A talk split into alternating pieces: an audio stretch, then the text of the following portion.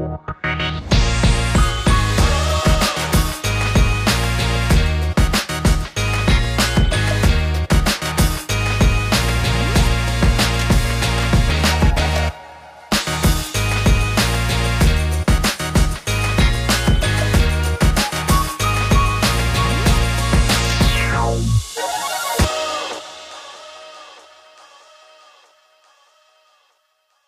Ahoj, vítám vás u další epizody podcastu Předpoklad úspěchu. Mým dnešním hostem je Erik Zavřel, což je člověk, který se díky fotbalu dostal na tři roky do Číny, kde působil jako trenér brankářů v místní fotbalové akademii. Takže ano, dnešní díl bude hodně zaměřen na tuhle tu tématiku, nicméně věřím, že i vy, kteří nejste úplně fanoušci fotbalu, tak si zde najdete svý, protože Erik vlastně procestoval v podstatě celou Čínu, takže těch, těch zajímavých informací tady padne určitě mnoho. Můžeme asi prozradit, že Erik má vlastně do dnešní chvíle na tyhle zkušenosti s Čínou vlastně založený živobytí, o čem si určitě řekneme víc. No a v neposlední řadě bych rád dodal, že vlastně my se s Erikem neznáme, což je pro mě taky vlastně nová, nová zkušenost Poznali jsme se vlastně až na základě tohohle z toho podcastu, kdy nás spojil vlastně náš společný kamarád.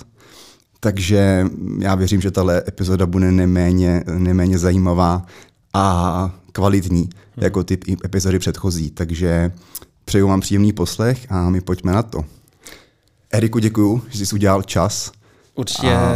díky za pozvání, Honzo, a zdravím všechny posluchače a, a určitě se těším na, na tento podcast. Je to moje premiéra, a doposud jsem žádný podcast nedělal.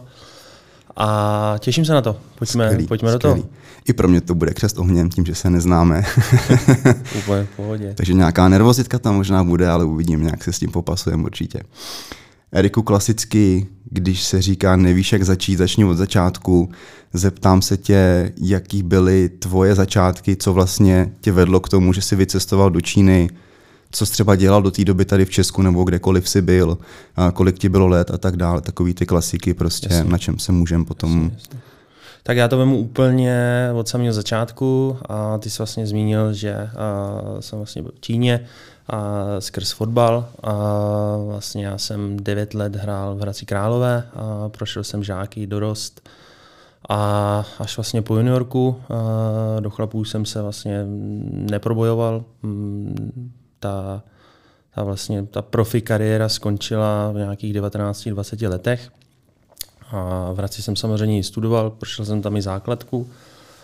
A vlastně do Číny jako takový jsem se dostal skrz, skrz trenéra, který mě vlastně vedl od samého skoro začátku a jsme tak nějak jako byli v kontaktu. Potom, potom vlastně si nás přebral v dorostu a vlastně následně v New Yorkce a, a od trenéra Prokopce jsem dostal a, nabídku a vlastně mě propojil s a, jakýmsi čínským manažerem, který a, je zainteresovaný ve sportu, nejen jakoby ve fotbale, ale i v dalších sportech v Číně.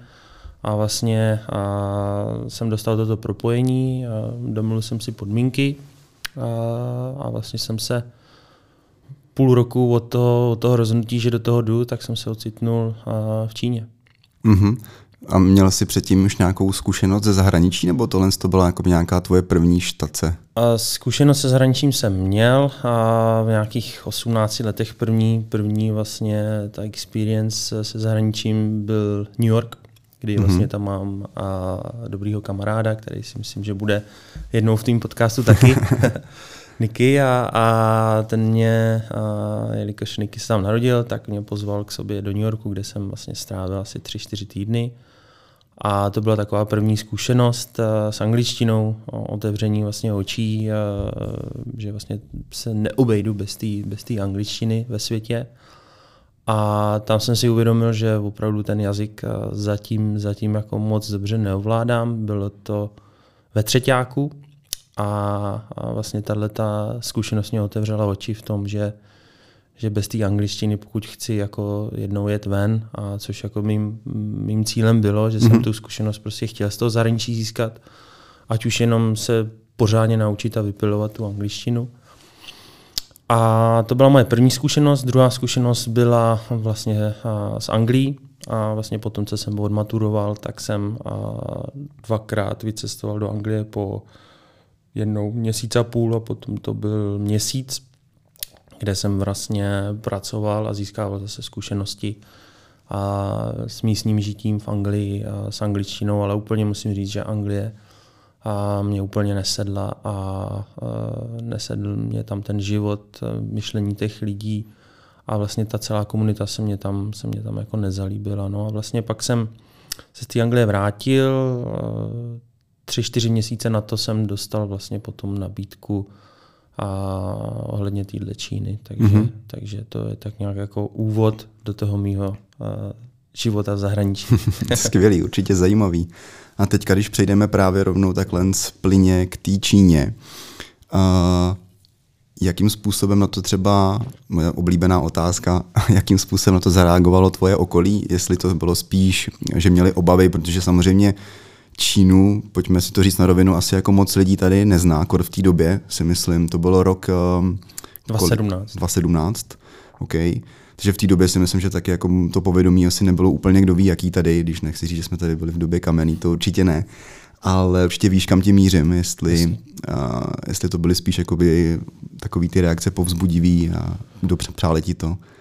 Úplně jsem se jako nesetkal s lidma, že by mě řekli, jo, šance, běž do toho, vem to. Úplně jsem se jako nesetkal s tím, spíš si mm, lidi jako v mým okolí jako klepali na čelo, krom vlastně mý mamky, která a když jsem jí to řekl, tak, eh, tak se mě samozřejmě vyslechla a tak nějak mě podpořila v tom, řekla, hele, tohle se třeba nemusí nikdy už naskytnout. A zvaž to, protože moje vlastně první reakce na to byla, jelikož Čína je velká neznámá pro nás Evropany, a jelikož si moc o té Číně, možná tak na Wikipedii něco vyhledáme, ale jako co se týče života měst, nějaký Google Street View nebo něco takového, tak, no, mm-hmm. tak se to tady prostě nedozvíme. Takže to byla velká neznámá, co se týče jako Číny, protože jsem si samozřejmě se snažil vyhledat o těch místech nebo kam, kde jsem dostal tu nabídku a vyhledat si něco, prostě úroveň angličtiny. Prostě člověk je zvědavý o té mm-hmm. zemi to se mně úplně moc jako nepovedlo, nebo tak nějak uh, jsem se snažil získat a ne, nesehnal jsem ty, ty správné informace, a, ale uh, po nějakých jako 14 dnech bych řekl jako rozhodování jsem si jako napsal plusy, minusy a, a, a vlastně jsem si řekl, pojďme tu šanci využít, pojďme to chytit za pačesy a, a do, i do toho, sice to byla velká neznámá, trošku jsem nevěděl, do čeho jdu, ale, ale nelituju toho dneska. To je skvělý. Je risk, který se určitě vyplatil, si myslím, takhle zpětně, když to zhodnotíš. Jo, jo, jo. Ale k tomu se ještě určitě dostaneme. Uh, já bych se určitě chtěl zeptat na tu samotnou přípravu. Vlastně mhm. ty už to teďka trošičku zmiňoval, že těch informací nebo nebylo úplně jednoduché se dopátrat vlastně ke všemu, co si chtěl nebo co si třeba potřeboval, uh-huh. jakým způsobem si ty informace vyhledával, a případně jestli jsi měl třeba i někoho tam, kdo ti přímo s tím jakoby pomáhal.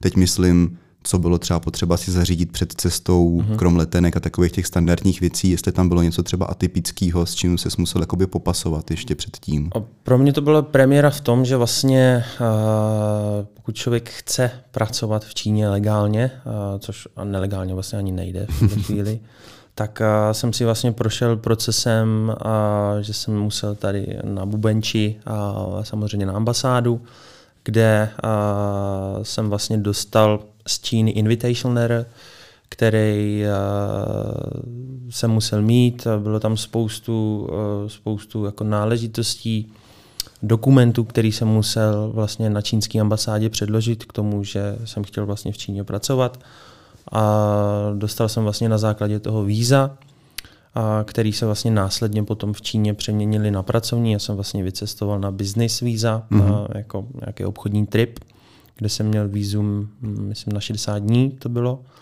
A vlastně následně potom, když jsem jako do Číny přicestoval, tak jsem zase musel projít tím imigračním kolečkem a odezdat pas, udělat prostě pracovní vízum, takže takže tenhle ten proces eh, celkem zabral asi čtyři měsíce. Na té ambasádě jsem se sem musel otočit tak třikrát, čtyřikrát. Mm-hmm. A uh, v tom to bylo náročné, jakože ta, ty dokumenty, že jsem musel, uh, oni si vyžádali další dokument a další dokument a musel jsem prostě dokládat a dokládat, takže uh, v tomhle to bylo docela náročné, když si na to vzpomenu zpětně, mm-hmm. že jsem vlastně čtyřikrát musel jsem kvůli tomu jet uh, na ambasádu mm-hmm. čínskou. Takže přece jenom, i když jsem měl, jakoby, řeknu, nabídku mm-hmm. a mhm. přímo tam jakoby, trénovat a vlastně nějakým způsobem se zapojit, tak uh, ten, ten proces nebyl úplně takhle teda jednoduchý. Úplně to jednoduchý samozřejmě mm, nebylo, mm. protože jsem říkal, musí člověk prokázat se smlouvou, kterou mě samozřejmě kontraktně poslali a musel být invitation letter na všech těch dokumentech, musel být takový to, to červený mm-hmm. komunistický razítko. a, a, takže to byl jako ten proces toho se tam dostat nebyl úplně jednoduchý, si na to vzpomenu a vůbec nad tím dneska nějak jako nepřemýšlím, ale když se podívám zpětně, tak to bylo docela náročné. Myslím si, že že eh, spousta lidí by, by eh, vlastně je to odradilo už na samém začátku, ale já jsem byl rozhodlej a tak nějak jsem si tím prošel. A, šel a, jsi zatím. A šel jsem si zatím. zatím. Ano, ano. Mm-hmm. No a pak teda klasicky, že jo, koupíš si letenky a letíš, nebo tam bylo ještě něco, uh, něco mezi tím třeba? Vlastně v té domluvě, v tom kontraktu, když jsem si vlastně vyjednával a ten kontrakt s tím sportovním manažerem, nebo vlastně jako agent, bych řekl, sportovní, eh, který mě tu, tu, tu práci dohodil, toho fotbalového trenéra, tak eh, s ním jsem vlastně eh, dojednali to, že jsem samozřejmě v tom kontraktu chtěl mít letenky, tam i zpět, což byly mhm. vlastně dvě letenky za rok. Já jsem vlastně chtěl samozřejmě lítat domů a to jsem vlastně ty letenky jsem dostal uhrazený už předem. Mm-hmm. Měl jsem si vybrat jenom datum a v tu chvíli, kdy jsem měl všechno potvrzený z té ambasády, tak, tak potom se řešila letenka a letělo se, takže, takže tak. Mm-hmm. A teď, když nevím, jestli jsi to zmiňoval na začátku a ty jsi měl nějaké zkušenosti už tady vlastně s tím trénováním, nebo to přišlo vlastně takhle z čisté jasná jenom vlastně přes tu známost, nebo už si tady třeba v tom Hradci trénoval? Jsem, zkušen, v Hradci jsem netrénoval, ale zkušenosti jsem tady už měl. Mm-hmm. Co se týče jako trénování, tak to už jsem měl. Ok, ok. Jaký jsi měl, dejme tomu, nějaký mm, očekávání od, od eh, té Číny? Že přece jenom jako těžko si představit vlastně, jaký život tam vlastně může být, že když to v tu chvíli, když to neznáš, jaký jsi měl od toho vůbec jakoby očekávání, a, že ti to třeba přinese a, a tak ty očekávání byly, byla to jedna taková velká neznámá, co jsem se zmínil uh, už v úvodu, v úvodu. Nicméně ten sportovní manažer mě propojil s lidma, trenérama, který už tam, už tam samozřejmě byli. Byl to dneska už kamarád, bych řekl, ale od té doby jsme se neviděli. Cedric z Belgie a pak tam byl Jamel z, z Anglie, z Londýna. Takže tyhle ty dva kluci ze začátku mě pomohli hodně i co se týče nějakého jako úvodu, jak věci fungují a tak dále, tak dále. Takže s těma lidma jsem byl už eh, v kontaktu tak dva měsíce předtím, než jsem přiletěl. Mm-hmm. Ale nicméně ta první zkušenost v tu chvíli, kdy jsem vlastně přiletěl, přiletěl do Pekingu, tak, eh, tak mě jako otevřela oči už, už na samém, samém letišti, kdy vlastně člověk přiletí, a projde nějakou, nějakou jako pasovou kontrolu imigračním, a musí dát jako otisky prstů jo, v Číně. A vlastně první zkušená byla to, že jsem si chtěl zařídit už jako telefonní číslo, což mi ten manažer řekl, kde to koupit a tak dále. A teď jsem přišel na to letiště, teď jako angličtinu už jsem měl, bych řekl, na dobrý úrovni. A teď jsem přišel k té přepážce a říkám, jako jedna SIM karta a teďka oni na mě promluvili čínsky. Tak říkám, pff, říkám, je tady někdo, kdo umí anglicky, jako, a, a tak jako potom jako paní přišla, tak, jako, tak nějak jsme to rukama nohama dali dokupy, ale to byla první zkušenost, kdy vlastně jsem jako zjistil, že ta úroveň angličtiny tam nebyla na dobrý úrovni. Aha, aha. Jo, takže samozřejmě člověk přiletí, mm, nějaký jetlag, že jo, což jsem byl zvyklý vlastně jenom jednou z té Ameriky a, a tam je vlastně o 6 hodin víc, no teďka o 7. A takže než jsem se aklimatizoval, to bylo zhruba nějaké tři, čtyři dny a pak jsem, pak jsem naskočil, naskočil do, do práce, nebo respektive mm-hmm. do mhm. toho trénování, kde jsem vedl ty děti brankáře. Mm-hmm. Hm. Takže jsi přiletěl teda přímo do Pekingu, Pekingu. jo? Mm-hmm. Takže teď tam přiletíš vlastně a v podstatě se ne, nedomluvíš, protože tam asi, tam, jak jsi říkal, nikdo, nikdo pořádně anglicky nemluví. To musel být určitě velký šok. A teďka, že jo, teďka, když si vezmu, mm, my jsme tady zvyklí klasicky, že jo, teďka kor, kor v tyhle době, že někam přiletí, že si děláš prostě storíčka na Instagramu a tak dále. Vlastně. Tam teďka vlastně, že jo, nefungují žádný, pokud se nepletu, žádný sociální sítě a vlastně nemůžeš si otevřít, v podstatě nevím, jestli Google Maps a tyhle ty věci tam fungují. Nefungují. Vůbec nic. Ne. Vůbec nic. A tam je to těžší v tom, že veškeré ty věci, co známe my, a jako je Facebook, Instagram, Google, YouTube, mm-hmm. všechny tyhle pro nás normální jako věci, kde se jako děje to sociální dění, tak tam, tam jsou tabu a člověk si je tam jako neotevře, protože prostě jsou cenzurovaný. Takže v tomhle, než jsem vlastně zjistil, jak to celý, celý jako funguje a jak se teda připojím na, jakoby z jiný země mm-hmm. jo, přes a, a Virtual Private Network, což je VPN, mm, kterou musíte mít zaplou a, a vlastně jste schopný se vlastně nalogovat z jiný země a na ty sociální sítě samozřejmě tohle to jsem vůbec nevěděl. Mm-hmm. A tohle to jsem se dozvěděl až, až vlastně při, po, po tom příletu, příletu to mě vůbec nikdo dopředu neřekl, nebo, nebo tam všechno funguje přes uh, aplikaci WeChat, což je taková obdobná, uh, obdobná aplikace něco jako WhatsApp, Mm-hmm. Nicméně je trošku sofistikovanější, eh, že vlastně na tom bych řekl, že funguje jako celá Čína, co se týče pladeb, komunikace, telefonování, Uh, to je vlastně aplikace číslo jedna, bych řekl, v Číně. Uh-huh, To je určitě, určitě zajímavý. Já si třeba osobně neumím moc představit, že teďka vlastně někam přijedeš a, a měl jsi třeba možnost nějakým způsobem se jako mm, ozvat domů, že jsi, že jsi jako dorazil v pořádku, nebo?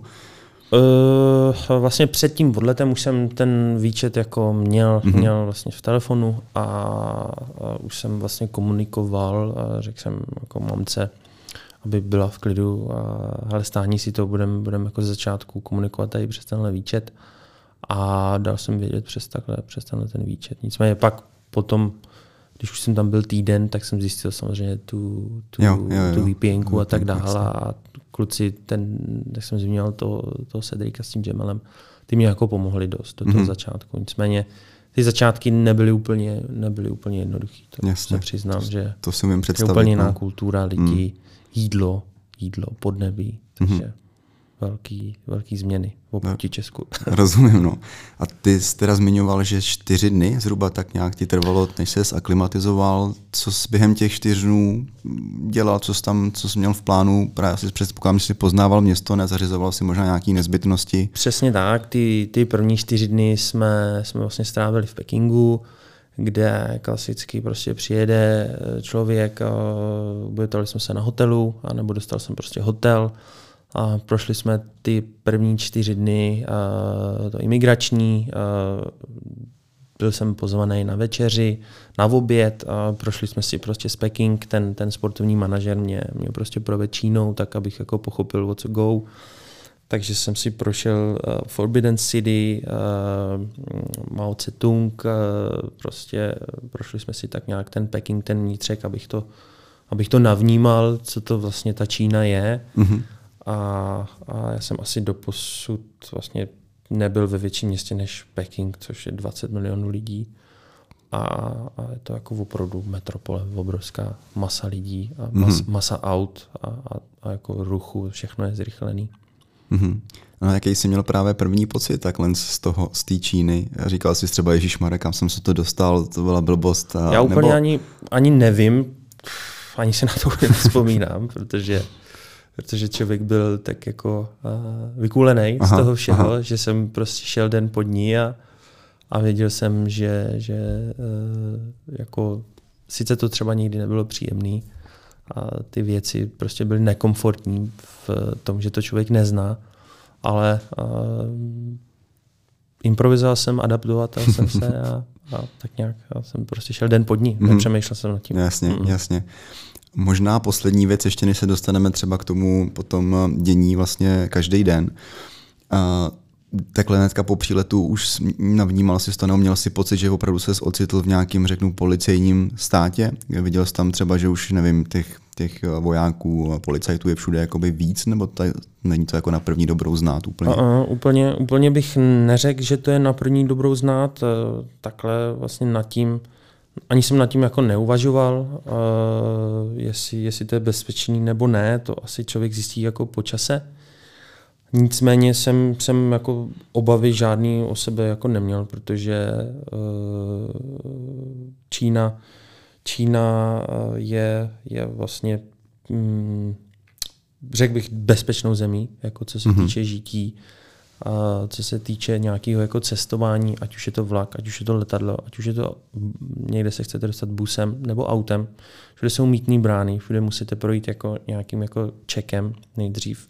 Předtím, než chcete někde vycestovat, musíte uh, eh, ID, identifikaci, potom vlastně jdete koupit ten lístek uh, a potom vás vlastně jakoby pustí. Jo? Takže před každým tripem, uh, ať už letecky, říkám, vlakem, busem, tak vás jako kontrolují v tom, mm-hmm. jestli jste to vy, dostanete lístek a potom jakoby jedete. Jo? Takže v tomhle a jdete vlastně všude, všude jsou a ty skeny, kde vlastně dáte tašku na pás a jede vám. Mm-hmm. To znamená, máte batoh, musíte ho dát, musíte ho dát na ten pás, takže v tomhle si myslím, že to jako je velice, velice jako bezpečná, země, bezpečná země. Mm-hmm.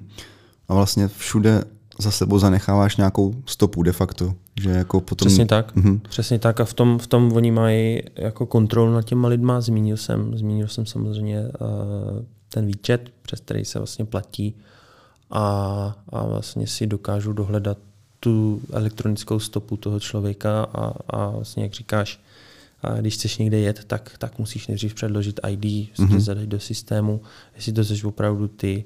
Všude jsem musel nosit sebou jako pas v tom, že oni kouknou na ten štítek toho víza, kouknou na tebe. Takže takže v tomhle to bylo jako náročný v tom, že ten pas jsem musel mít mm-hmm. furt, furt na očích a u sebe. Jo, a hlavně ho nestratit. to je základ, no, jako, abych ho určitě ztratil, já jsem na tohle jako příšernej. tak.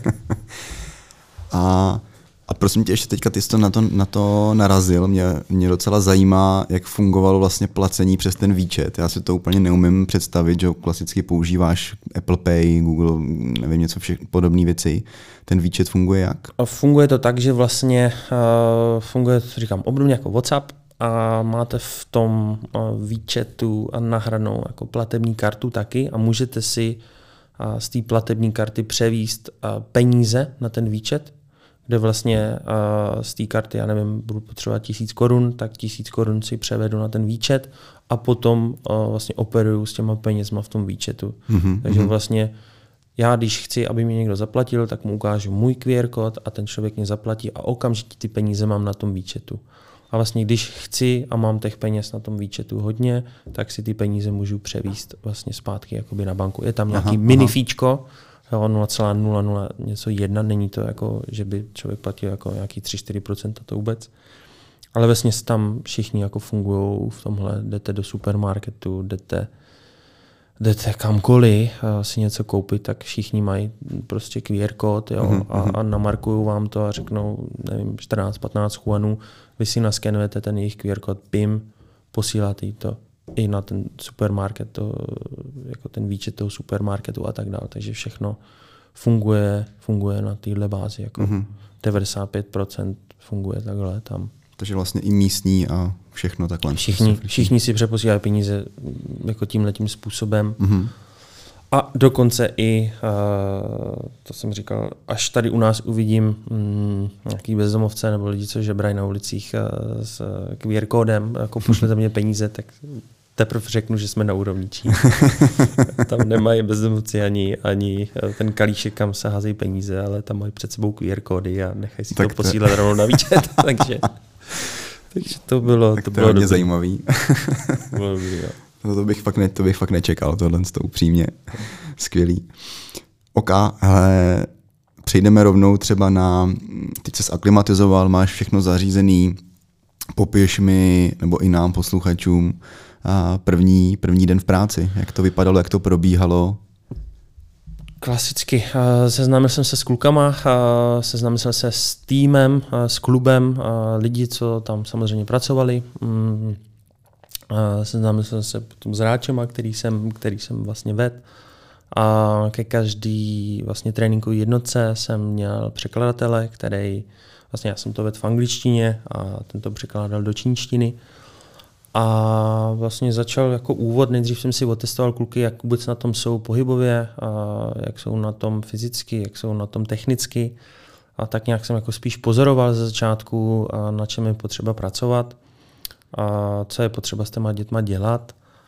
A následně po nějakých jako, uh, jako krátké evaluaci, třeba týden, 14 dní, jsem jako zjistil, jako, jaká je vůbec jako úroveň toho fotbalu tam a úroveň pohybová těch dětí a, a, a začal jsem pracovat na věcech, které jsem jako usoudil, že byly nezbytné, bez toho se dál jako člověk neposune a, a člověk s těma dětma pracoval den denně a, a snažil se je dát do pořádku nejdřív jako pohybově, jaký základy, koordinace a tak dál a následně potom, potom na to navazoval uh, ty složitější, techničtější věci a tak dál. Mm-hmm.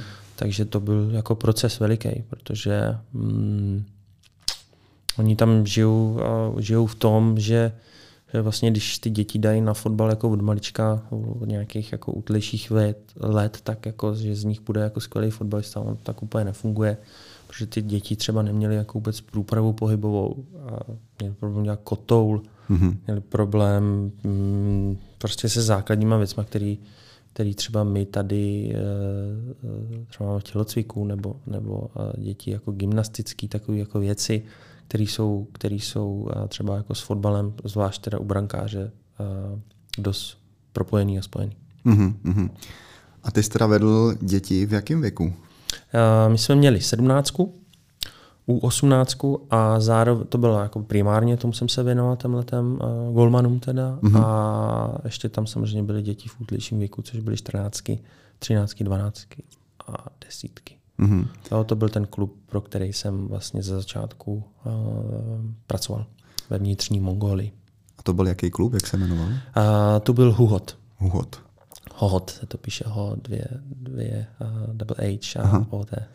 a to byla nějaká, já teď úplně nemám čínskou ligu zmapovanou, to byla jako první, nebo nějaká nejvyšší liga třeba, nebo uh, jak oni to tam mají vůbec od, uh, odstupňovaný? Vlastně tohle, uh, tohle byl projekt uh, toho manažera, který jsem zmínil v úvodu a vlastně on založil ten klub uh, v roce 2016, myslím, jestli se nepletu. A vlastně uh, fungovalo to tam, což pro mě byla jako novinka, že vlastně to se tam, to se tam děje, že si někdo jako může založit klub a nabere děti, eh, postaví, postaví prostě čtyři hřišťata, udělá kabiny, udělá obrovský zázemí, ten klub nějakým způsobem vychová a pak ho prodá. jo, a pak prostě přijde nějaký jako druholigový, prvoligový tým, mm-hmm. a, který má samozřejmě větší ambice, má větší kapitál a vlastně eh, ten klub vlastně zanikne a prodá ho a což se nám vlastně, na což vlastně navazuju, což se nám vlastně půl roku potom, co já jsem přišel do toho klubu, a tak se vlastně nám stalo a vlastně koupila nás Pekingská sportovní univerzita, v překladu Beijing Sporting University, mm-hmm. kde vlastně uh, nás, nás vlastně tahle uh, škola nebo vlastně uh, fotbalová a potom později akademie nás, nás koupila. Takže vlastně jenom, jenom ten kontrakt, který jsi měl, tak se převedl vlastně Přesně pod tu novou, vůbec to nějakým způsobem nemělo vliv na, na, na tvoji práci. Přesně tak. A tak dále. Samozřejmě to mělo vliv na nás, že jsme byli koupený, uh, koupený vlastně uh, Pekingskou sportovní univerzitou, musela se změnit hlavička kontraktu a tak dále a všechny ty, ty náležitosti, mm-hmm. ale to jsem se jako nestaral. To pro mě samozřejmě zařídili a hmm, začala nová jakoby kapitola, po tom půl roce to, to vzalo úplně jako uh, jiný směr. Mm-hmm. A samozřejmě v obrovské ambice měla uh, ta naše univerzita, kde vlastně to bylo rozdělené na fotbalovou akademii a fotbalový klub, pro který já jsem pracoval. Mm-hmm. A vlastně ten klub, ten klub dneska hraje druhou ligu v Číně a byl to vlastně do toho projektu, do kterého jsem se dostal, tak to byl 12 letý, 12 letý jako projekt s tím, že, že prostě to měla být líheň fotbalových uh, talentů. A povedlo se? Vycho- vychovali, vychovali částečně, talenty? Částečně. Uh, ten, Takhle, uh, povedlo se i nepovedlo. Uh, tomu se asi dostaneme jakoby na závěr, co, co vlastně to, to přerušilo ten, ten fotbal a ten mm-hmm. celý jako projekt.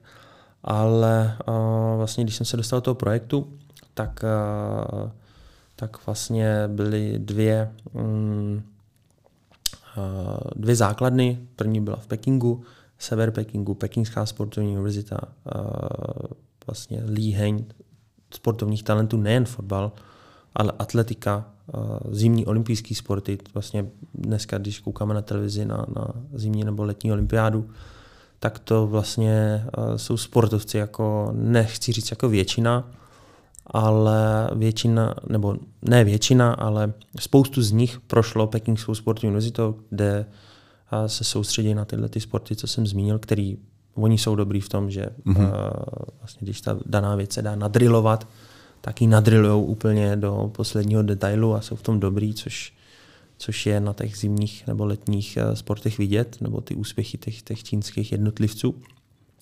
A, a vlastně druhá, druhý, druhá base byla Chimandao, což bylo nějakých 350 kilometrů a vlastně východně od Pekingu. A vlastně tam jsme měli, tam jsme měli s tím týmem hlavní základnu. Byli jsme teda u Žlutého moře, přímo hnedka jako na pláži, což bylo příjemný v létě. A, a vlastně tyhle dvě základny jsme měli. Mm-hmm. A ty jsi teďka zmiňoval i ten drill. A uh-huh. je opravdu to, co asi třeba my vidíme někde v televizích nebo nevím, na těch, na těch sportovních událostech, že oni opravdu jsou jako v tomhle tom někde úplně jinde, že opravdu poslouchají toho svého učitele, trenéra jako na slovo, že opravdu dělají přesně to, co se jim řekne? Jo, jo ten, ten lid to má v sobě, hmm. Eh, ten lid to má v sobě jako zažitý, eh, že uh, oni jsou zvyklí dělat to, co se jim říká a oni jako úplně taky jako myšlení out of box moc nedokážou, protože protože jsou zvyklí poslouchat nařízení, ať už tím způsobem, jak je ten stát vedený, a nebo prostě uh, tím, že takhle. Musím sám říct, že jako nedokážu si představit, že miliarda půl lidí by tam byla nějaká jako demokracie a hmm. nastavený jako nějaký benevolentní systém. To si myslím, že by, že by jako nefungovalo. Ono ve když si nad tím jako zamyslím, tak si jako zpětně myslím, uh, že prostě ty lidi, lidi jako nevnímají to, že uh, někde se mají líp. Jo. Ty lidi jsou prostě takhle zvyklí a berou to jako jako, uh, jako fakt. Jako fakt, hmm. přesně tak. Hmm. A, a jako většina lidí ani z té Číny jako za celý život třeba ani nevycestuje nebo nevycestovala. To je opravdu jako z té miliardy a půl lidí, co tam žije, jako je, je hrstka. Hrstka, který eh, mají finance na to nebo, nebo prostředky, aby mohli vycestovat ven a vidět jako jiný život. Mm-hmm. Ten benevolentnější, co, co vlastně my máme tady. Že jo? Mm-hmm. A vám se vlastně v rámci tohohle z toho projektu hmm. a podařilo třeba s tím, s tím týmem vycestovat někam do zahraničí, ať už to bylo, ať už to bylo kamkoliv? Já jsem, vlastně, jak jsem se zmínil, 12 letý projekt a my, my jsme byli koupení, tak uh, vlastně uh, v té akademii bylo zhruba nějakých 20, 25 zahraničních trenérů. Uh, skládala se jedna skupina z, ze Španělů, mm-hmm. Byla tam vlastně vedená skupina z Barcelony La Masie. Celý, celý to zaštiťoval Laporta, který, který je dneska já nevím, jestli je vlastník nebo, nebo je nějakým jako prezidentem v Barceloně. Mm-hmm. tak vlastně tam bylo deset koučů ze Španělska, který, který vlastně vedli mm, určitou část té akademie, kde bylo zhruba nějakých 350-400 dětí. A druhá skupina byla vlastně vedená a, a Wolfsburg. A Wolfsburg tam měl a, svůj projekt taky rozdělený, kde vlastně byli německý trenéři z Wolfsburgu a vlastně a byli tam chlapi i z Mnichova, někde z Frankfurtu tam byli i takže vlastně to bylo rozdělené na takovéhle dvě, mm, dvě mm-hmm. entity. Španělsko, Španělsko, Španělsko-německá a vlastně ty, ty, eh, ty trenéři měli za to, aby edukovali samozřejmě jak ty děti, aby je trénovali, ale hlavně taky, aby eh, edukovali ty trenéry. A ty místní trenéři to koukali od těch německých, španělských eh, koučů a, a, a nějakým způsobem se to vyvíjelo dál a vedli ty, ty, ty, ty děti s těma španělskýma návykama nebo, nebo mm-hmm. prostě uh, tak, jak se vychovávají děti prostě ve Španělsku nebo, nebo v Německu. Mm-hmm. Takže to bylo zajímavé v tom, že jsem jako na první dobrou hnedka poznal, poznal 25 a 20 trenérů jako uh, tady z Evropy, nebo vlastně i, i tam byl uh, fitness coachové z Ameriky, uh, fyzio tam byl taky z Ameriky, kluci z Austrálie tam byli, takže na první dobrou, když jsem přišel, tak najednou spousta zahraničních trenérů. Mm, určitě inspirace i pro tebe, že jo, to 100%. Přesně tak, přesně tak, to i jsem se potkal celkem se zajímavými lidma a třeba tu, tu španělskou, ty španělský trenéry tam zaštiťoval Viktor Muñoz, který, který má asi 60 startů, dneska mu je kolem 65. Mm-hmm. Je to z té z z 80. 90. let, kdy byl vlastně, kdy hrál Maradona. A vlastně to byl, to byl takový správný dědula čipernej, ale, ale říkám 250 startů za Barcelonu, 60 za národní tým. A člověk s obrovskou jako zkušeností fotbalovou a to jsem tam denně, denně potkával a, a ten, tam, ten byl vlastně takový jako uh, manažer tam těch trenérů a, a, a jsem se jako přiučil španělštinu a, a prostě jsem se učil i od Španělů, i od Němců, takže, mm-hmm. takže velká zkušená v tomhle. Mm-hmm, skvělý. A právě měli jste nějakou možnost, dejme tomu, vycestovat takhle, ať už to bylo třeba do toho Španělska nebo do Německa, nebo mm, jestli se něco třeba i ty sám jakoby zorganizoval prostě pro ty kluky, protože určitě ten evropský styl, dejme tomu, ten je jako zcela odlišný, předpokládám. Jo, jo, jo. V, tom, v tom projektu a vlastně bylo i to, že a ty děti od dejme tomu, myslím, že tam bylo i 13, U13 až U19, tak eh, v tom projektu bylo i to, že ty děti eh, vlastně jsme hm, byli domluvený spolupráce se zeměma, to bylo uh, jako governmenty mezi sebou, prostě to, byla, mm-hmm. byly prostě vládní věci, Čín, Čín, Čína domluvená se Španělskem, s Amerikou, děti byly i tady v Čechách, vlastně na co narážíš, kde kde uh, my jsme uh, vlastně poslali do Nymburka, jsem, myslím, že tady byli dvakrát po, po čtyřech měsících, nebo, nebo nevím, nevím, jak dlouho tady byli, ale mm, byli tady, byli tady celkem asi nějakých 60 dětí v Nymburce, uh, trénovali tady, ty děti byly vedený českýma koučema a vlastně pro ty děti některý, který vlastně byli z celé Číny, Čína je obrovská, tak to byla, tak to byla jako uh, zkušenost s Evropou, vedením tady evropských jako trenérů. Bylo to jako spousta zemí. Bylo to Portugalsko, Španělsko, uh, vždycky každý ten tým vycestoval uh, do té země a tam se učil těm fotbalovým návykům té země a tak dál. A samozřejmě to všechno bylo hrazené jako čínskou vládou, to byly, to byly státní peníze a nemalý prostředky se na to jako vyložili, protože se jenom mm, jako spočítají jako jenom letenky, mm, mm. to ubytování, pronájem plochy a všechno, to, to byly to byly desítky milionů chuanů, co se, co se jako za to hledalo. Že vlastně to byl, to byl ten projekt, v kterým jsem byl, takže jako velice, velice jako zajímavý. Mm-hmm. A ono to mělo nějaký svůj jakoby, cíl, že třeba, já si představit, že oni si vychovávají třeba cíleně lidi na to, aby byli úspěšní, aby měli prostě získávali jakoby zlatý medaile na olympiádě a všechny tyhle ty Víš, znáš to, prostě jsou, jsou myslím si, že jo, to mají taky v krvi tohle, že určitě, to dokážou. Jakoby. Určitě, určitě to, to v krvi mají. Já jsem kdysi čet uh, nějaký jakýsi novinový článek, uh, že to dokonce i prezident Xi Jinping to jako posvětil, že se chtějí stát fázi jako fotbalovou velmocí, mm-hmm. že mhm. jednou chtějí hostit mistrovství světa do roku, já nevím, to tam bylo 2032, že chtěli být na mistrovství světa jako uh, s čínským nároďákem uh, do roku 2050. Tam prostě byly obrovský jako plány, že chtěli mít hřiště, fotbalový stadiony, prostě neomezený budget na to, když mm-hmm. jsem v té v době, když jsem viděl, jak to tam roste, ty fotbalové stadiony nebo, nebo ty centra pro ty děti, eh, fotbalové stadiony, hřiště, posilovny, všechno, tak to byl jako obrovský jako projekt dotovaný, dotovaný od, eh, od jako vlády, mm-hmm. jako státní mhm. peníze. Takže, takže jo. A když se rovnáš přesně třeba tady tyhle ty, mm, tu, ty fotbalové hřiště a všechny vůbec tady tohleto zařízení, to zázemí, uh-huh. třeba když to porovnáš s Českem, tak to asi mm, neporovnatelný, ne? Nebo... Uh, jak v čem? Já když se podívám tady na Strahov 7-8 tréninkových hřišť, eh, co má Sparta a, a žáci a dorost, tak jako se to porovnat dá. Aha.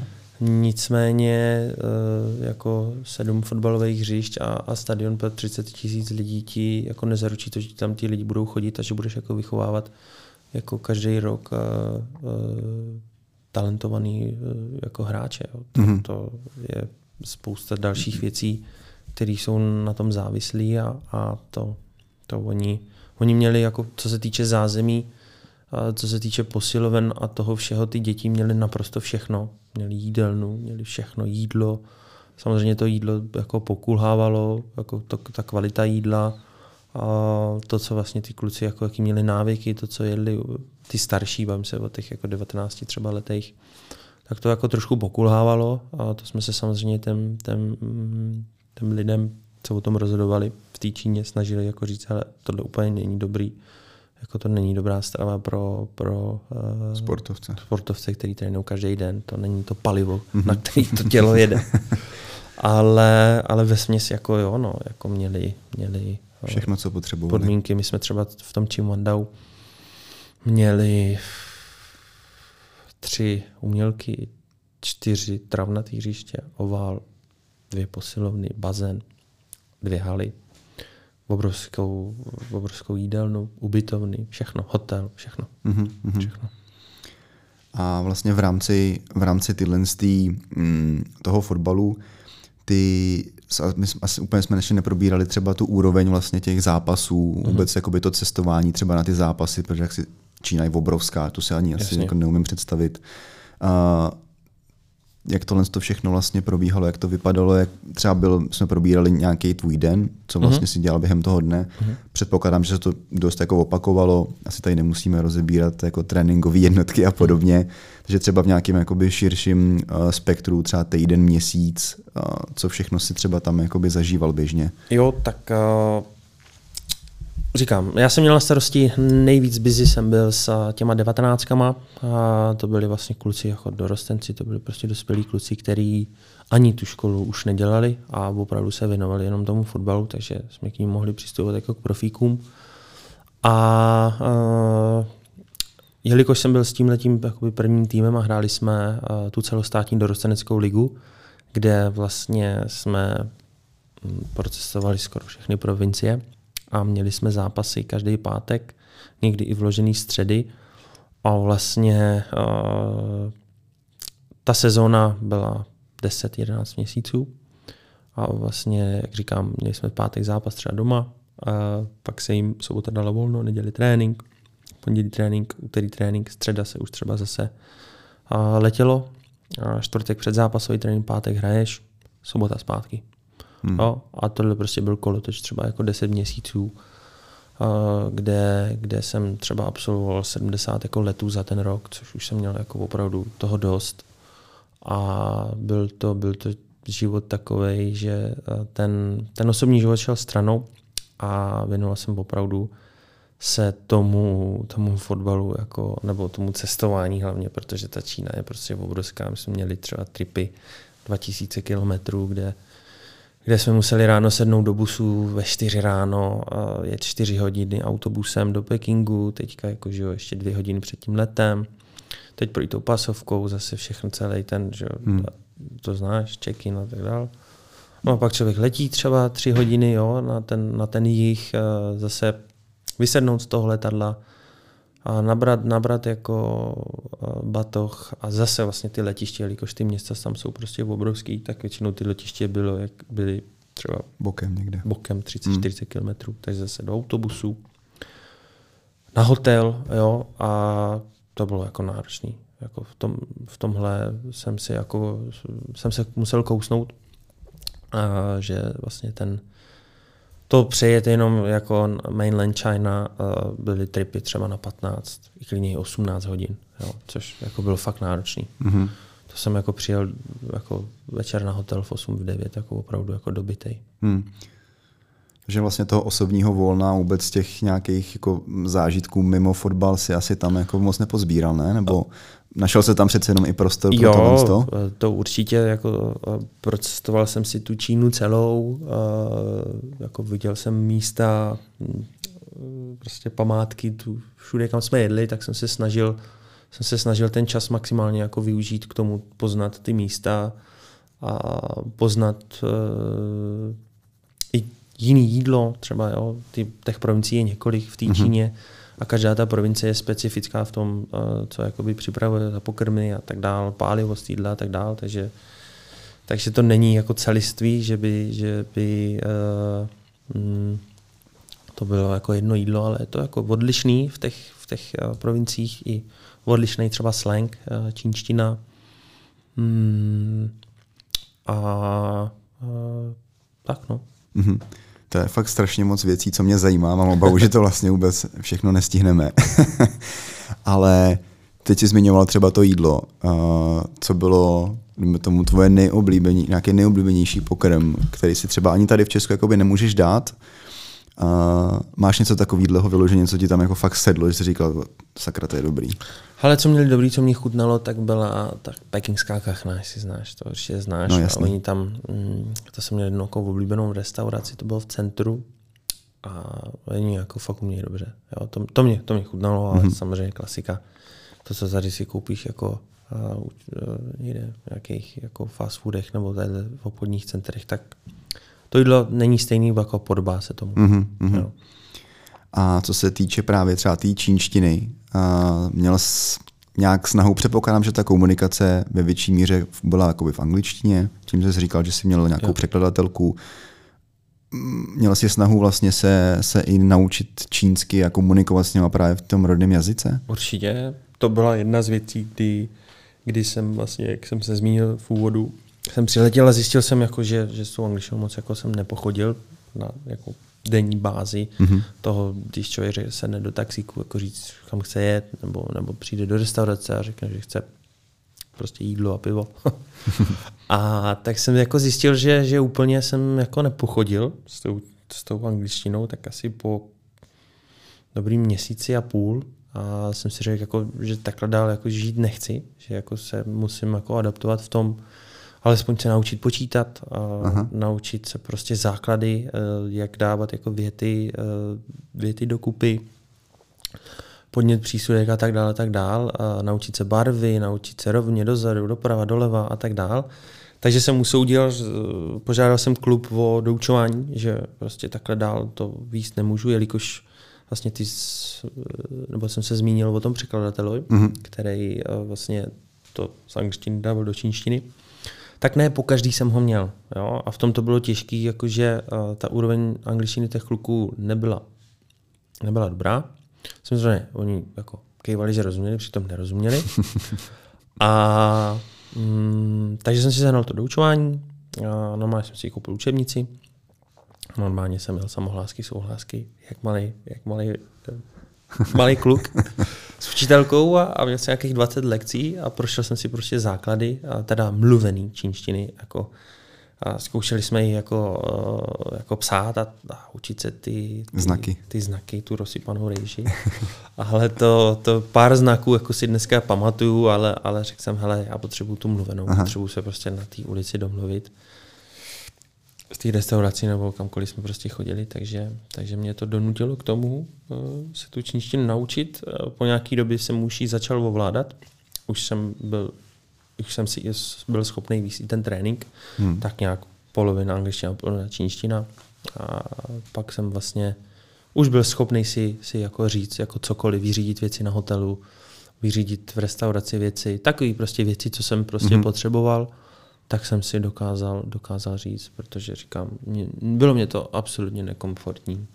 Jasně. Chtěl jsem se přizpůsobit. Tak pak se cítíš právě i líp, že? když Přesně už si řekneš tak. o takové ty základní věci, než, než prostě furt to nějak jako zkoušet v angličtině, když ti třeba ty lidi úplně nerozumějí. Přesně tak. A věřím, že i pro ten trénink jako samotný, sice samozřejmě máš jako překladatele, ale třeba tomu kolikrát nedá takový ten důraz nebo to, co ty potřebuješ, třeba, že úplně to nemusí být tak stoprocentní. Přesně tak. Jako, no. říkám, ty tréninky jsem vedl v angličtině, když tam ten překladatel byl, ale to byl i problém. Jeden z problémů byl to, že ty překladatelé byli lidi, co uměli anglicky. Mm-hmm. Ale úplně nerozuměli tomu fotbalovému slangu, úplně mm, nedokázali dát důraz na tu věc, jo? když prostě coach na tebe jako chce říct ti tu věc důrazně, tak abys to jako pochopil a plnil ten, mm, tu danou mm. věc tak úplně třeba některý ty překladatelé nebyli jako na té fotbalové úrovni, což... Neměli to cítění. Přesně tak. Hmm. Jo, a překládali to, jako když překládají film, což, což, což jako kolikrát vedlo jako k diskuzím. Říkám, hmm. hele, nemůžeš to říct takhle, musíš to říct prostě stejným tónem, tak jak to, tak jak to prostě překládám. A to byl taky proces s těma lidma, co, co vlastně jsme měli jako pravou ruku protože bez nich jako, uh, jsme těm dětem jako nemohli jako předat uh, to, co jsme chtěli. Takže to bylo i najít nějaký jako balans mm-hmm. s těma překladatelema a lidma, který se nám snažili dávat ten servis. Mm-hmm. Ale takhle mimo ten fotbal, dejme tomu, když už jsi měl jako volno a mhm. teďka si právě chtěl zajít na tu večeři a tak, uh, pohyboval se asi předpokládám mezi těma vlastně evropskýma trenérama, nebo právě třeba s váma chodili tyhle ty překladatelé nebo Číňani jo, obecně a tak. Jo, jo, normálně s náma jo. tyhle jako trenéři, eh, kluci, co s náma eh, byli denodenně, tak jsme normálně chodili ve volnu. Jsme klasicky třeba vyjeli do Pekingu a mm-hmm. na celý klidně víkend, když byl volný víkend, tak jsme prostě s klukama mm, prostě vyjeli. Říkám, nebyli to jenom Evropani, mm-hmm. do dneška s těma klukama udržuju nějaký kontakt. A, a do dneška si třeba voláme a diskutujeme věci, eh, jelikož žijou v zahraničí jako mm-hmm. jinde než v Číně. A uh, jo, prostě jsme chodili život, no. Jasný.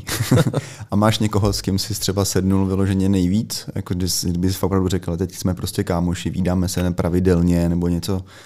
Jo, jsou, jsou kluci, se kterými udržuju kontakt jako ne každý den, Jasný. protože jsou samozřejmě zahraničí, ale jsou to, jsou to vlastně kluci, který, kterými jsme se viděl každý den, řešili jsme jako věci skrz kontrakt, jak budeme vyjednávat společně, jakou nastavíme a jaký nastavíme eh, jako systém vůči, vůči jako eh, těm čínským lidem, protože jsme se snažili být jako jednotní v tom a tak dále, tak dále. Nicméně každý tam byl sám za sebe. Mm-hmm.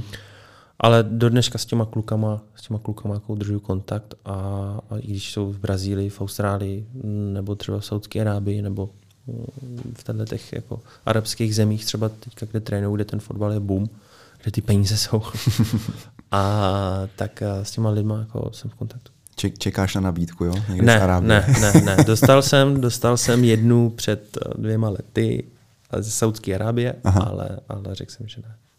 Že už mi to stačilo a, a, a řekl jsem, že, že mám už jako jiný priority a mm-hmm. že, že bohužel ale ne. Jasně. Ale aby jsme třeba úplně už uzavřeli tu kapitolu toho fotbalu, mm-hmm. a, protože máme určitě spoustu ještě dalších věcí, které je potřeba probrat. Uh, co bys, nebo takhle, první otázka, podařilo se ti opravdu třeba vychovat, uh, nebo vám dohromady, když to vemu jako opravdu projekt nějakého hráče, který je třeba v tuhle tu chvíli známý, ať už je to, nebo tomu celosvětové, nebo minimálně v té Číně, že to opravdu jakoby někam dotáh? Hmm, ty kluci, co pro nám prošli pod rukama, mm, třeba ta 19, tak jsme tam měli třeba sérii 22 neprohraných zápasů v té dorostenecké lize, což se, nám, což se nám vlastně dařilo. A z toho týmu, a z té 19 jsou kluci, kteří se tím dneska živí v Číně, teda v Číně, ne jako mimo mm-hmm. Čínu, ale jsou z nich profíci, ať už v druhé lize nebo v první lize, což jako vnímám vnímám za úspěch, že jsme alespoň někoho vychovali, kdo se vlastně tím může dneska živit. A v tu dobu, kdy jsem tam byl, tak eh, ten fotbal vlastně byl absolutní boom, co se týče nějakých jako investic do toho, mm-hmm. co se týče eh, co se týče platů. Já nevím, jestli si pamatuješ eh, takový ty, takový ty příchody hráčů typu typu Tevez, uh, Hulk, Brazilec, jo, jo. Oscar, uh, dokonce tam byl i Bořek dočkal, Bořek dočkal v tu, v tu chvíli ve Wuhanu, jo, který tam dostal, byl tam i Marek Hamšík ze Slovenska a samozřejmě všichni ty kluci dostali jako královsky zaplaceno, což uh, ty lidi tam zatím jako chodili. Mm-hmm. Takže, takže co se týče jako ohodnocení, uh, ten fotbal byl v tomhle zajímavý. Mm-hmm. A vlastně asi druhá věc, na kterou jsem se chtěl zeptat, to jsi už to možná částečně odpověděl, a co považuješ třeba tam za svůj největší jakoby, úspěch v tomhle, tom, v tomhle tom fotbalu? Jestli máš něco takového, co tě třeba na první dobrou napadne, že by si řekl, jo, tak tohle se fakt jako povedlo. A... Ty ale asi jak jsem zmínil, jak jsme se dostali s tou 19, těch 22 neporaných mm-hmm. zápasů, to, to byla taková jako šňůra, nevím, jestli mě to ve fotbale někdy podařilo, asi ne, ani jako trenérovi a hráčovi. Tak eh, tohle vnímám, vnímám to, že ty kluci, který jsem ved, dneska dva z nich eh, jsou prostě profi fotbalisti, dokážou si tím dokážou zabezpečit sebe rodinu. A já nic jako nenapadá. Mm-hmm. Jako, na co bych jako byl, byl pišnej, říkám, hm, já jsem se tam učil každodennímu životu a, a teď napadá nic. Mm-hmm. Nebudu tě trápit určitě. a teď si třeba i nakousl trošičku uh, tu finanční stránku věci, že v té době, když jsi tam byl, tak uh, ten fotbal, to, tam byl nějaký boom, prostě přišlo tam spoustu peněz vlastně, ať už od vlády nebo odkudkoliv jinut. Uh, 嗯 vnímáš ty, že třeba ty jsi tam byl v té pozici, že si, že, že si můžeš vlastně ty peníze jakoby ušetřit a, a přivízt si, dejme tomu, nějaký pěkný obnos uh, třeba do Česka, nebo kam pak následovaly tvoje kroky, nebo to bylo vyloženě jenom to vyžití tam a jak vůbec byla tady ta situace s těma penězma? Co se týče, říkám, to hodnocení bylo tam zajímavý v tom, říkám, ten, ten boom v tom, v tom fotbale tam byl a já veškeré věci, které jsem potřeboval pro to žití, co se týče bydlení, co se týče stravy, a co se týče letenek domů nebo, nebo vlastně s tím klubem, tak všechno bylo hrazený. To znamená ty peníze, který, který vlastně jsem dostával od té Pekingské sportovní univerzity, tak jsem z toho normálně platil daně čínskému státu, normálně se to prostě, tak jak jsme zvyklí tady, tak tam. A to, co jsem si jako odvezl tam odtud, tak samozřejmě bylo do pusu. Jako já jsem, jako já přemýšlím nad těma věcma, že to musí jako dávat smysl mm-hmm. jako finanční a, a musí to prostě dávat nějaký ekonomický smysl. Jako asi bych tam nebyl tři roky bez toho, že bych jako žil z výplaty na výplatu, to ne. To, to, dává, to dává smysl. takže, takže tak, no, jako uh, pár historek. Uh, měli, jsme tam, měli jsme tam fázi půl roku, kdy, kdy vlastně jsme se chtěli kvalifikovat a ještě s jedním týmem nás na to určili jako čtyři trenéry. Uh, jsme měli vychovat vlastně čtvrt, uh, tým ze čtvrté ligy, že ho chtěli posunout do třetí ligy. A bylo tam určitý jako playoff, hráli jsme jedno kolo, druhý kolo, třetí kolo, dostali jsme se do toho finále, který jsme hráli ve městě Qingdao. A uh, jak jsem vlastně zmínil, zmínil to hodnocení, tak jsme měli takhle večer před tím posledním zápasem, před tím semifinále, a ten, ten majitel toho klubu za náma přišel a povídá, jak bych jako mohl jako namotivovat ten tým. A my jsme se zeptali, jako samozřejmě finančně ty kluci měli jako nějaký prémie za ty zápasy a, a, on se nás zeptal, jako, kolik si jako myslíte, jako, že tam mám jako přinést, nebo, nebo uh, kolik byste dali na ten zápas, tak my jsme mu řekli 300 tisíc chuanů. A on se tak na nás jako podíval, jako vážně. A říkáme, jo, jako, to nám přijde jako adekvátní. To jako. nějaký milion zhruba v přepočtu? A zhruba dneska je 3,1 Juan, Aha. A, takže, mm, takže zhruba nějaký, nějaký ten milion. Necelé, no. V tu dobu to bylo 3,3.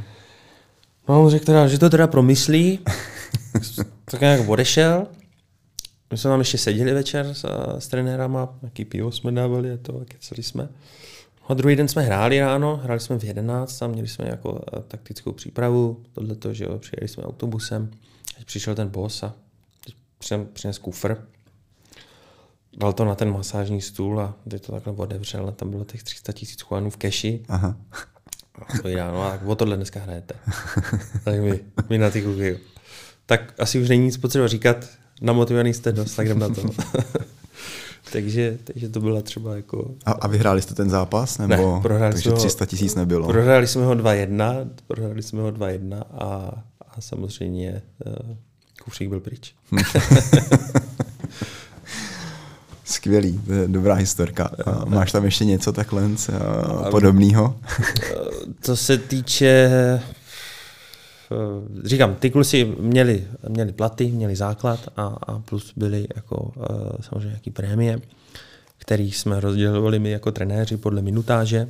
A prostě kdo hrál 90 minut, dostal full, mm-hmm. do, prostě nastoupil v tom, do toho utkání, tak dostal podstatnou čas a tak dále. Takže se to prostě taky, nějakým způsobem rozpočítalo. A já říkám, ty lidi, co tam, co tam jako uh, přišli do té Číny, jako, a ty jako obrovský jména, jako, co jsem zmínil, Hulk, Rafael Benitez, Marek Hamšík a tak mm-hmm. dále, tak ty, ty jako měli, ty brali nesmysly za mě. Jako, hmm. To si člověk může dohledat. No jasně.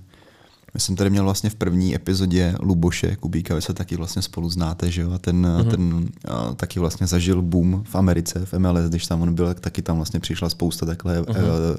hráčů z Evropy docela by mě zajímalo to porovnání vlastně MLS a, a čínská liga. Nevím teda, jestli mi ho budeš schopný dát, ale asi to je nějaký hlubší rozbor si myslím. Úplně, Kvalitou a tak, víš. Úplně nevím, kolik ty kluci dneska v dnešní době uh, v tom MLS, nebo v té době, když já jsem, já jsem byl v té Číně, asi to na nějaký úrovni je porovnatelný, ale nedokážu, hmm, si, no, jako, nedokážu si odhadnout. Jako říkám, v té v té Číně to byl boom, ty, ty roky, co jsem tam byl a já si myslím, že to jako na životí stačilo těm lidem. Já si pamatuju, že ten Bořek tam šel do toho Wuhanu. Já nevím měsíčně, kolik, kolik tam měl. Něco kolem třech, čtyřech hmm. milion, něco takového. Je to možné. Něco. Nechci, nechci jasný, jako jasný. říkat, kolik přesně, ale vím, že jako to asi stačilo. asi, asi jo. A OK, a hele, co se týče třeba Číny, když by se na to teďka podíval mm, obecně, co se ti tam na té zemi třeba líbilo, a co naopak stálo za prd a, a takový jako obecný, a řeknu, porovnání i třeba s Českem, co bys mm. vyzdvihnul a tak. Ale těžký, těžký na té Číně mm, bylo to, že mm, těžký bylo někdy víc s těma lidma. Jo? A že oni jsou prostě tvrdohlaví, oni si myslí, že to dělají dobře, nenechali si třeba i kolikrát ve čem jako poradit, když jsme jim se snažili dát, hele, tohle je řešení A, tohle je řešení B a ty si vyber, protože oni ty mm, v té komití, v tom, v tom užším vedení, kdo mm-hmm. o tom jako rozhodoval, se kterými jsme jako jednali, tak byli rádi, eh, tak jako, že si ty věci mohli rozhodovat. Nenechali si od nás úplně, jako nepustili nás, aby jsme tam jako diktovali všechno, to jako zase ne. Ale v těch, v těch jako důležitých rozhodnutích si potom nenechali jako poradit. Jo? Že jsme mi řekli, že tohle není dobrý, není to dobrý dělat takhle, protože A, B hmm. řešení. Ale konec konců jsme museli nechat rozhodnout jo, v tom, že, že oni si to chtěli jako rozhodovat, a co, jak se naloží s tímhle, jak se naloží s tímhle, jak tohle to budeme dělat a tak dále, jak budou tréninkové jednotky, plány a tak dále, a tak dále, tak finálně si to vždycky chtěli nějak jakoby rozhodnout, rozhodnout sami. A co byla ten, uh, ta druhá planeta? Co se ti tam líbilo naopak? Hele, uh, co se mě tam líbilo,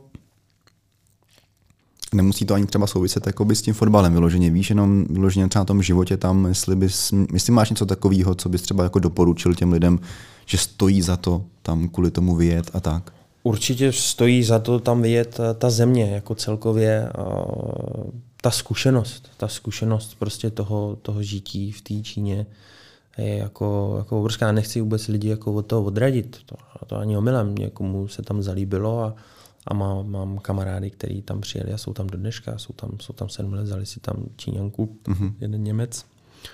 A e, na té zemi je spousta, spousta jako pozitiv. E, I na těch lidech, jako člověk, když tam přijede na tři týdny, tak, e, tak úplně nedokáže navnímat to, jak ten stát funguje, e, jaký hmm. jsou pro a proti, ale samozřejmě já jsem tam žil necelý tři roky a a navnímal jsem samozřejmě i ty negativní věci. Jako, uh, těžký to bylo v tom, to cestování, to, to jsem jako v obdivu dneska jako uh, tenisty nebo, nebo hmm. uh, kluky, sportovce v NHL nebo, nebo prostě tyhle ty sportovce, nebo v zemích, kde vlastně jsou ty, ty vzdálenosti jako větší, protože opravdu to je náročný. Těžko a jako představitelný. no. Dneska, když takhle jako sedím, no, ten za to bere miliony, ten, Mm, ten uh, Djokovic za to bere tohleto a dáme to, a jo, ale tak si to pojď zkusit 11 měsíců být, jako to je ta ITP Tour, nebo jo, Mhm. to jsou jako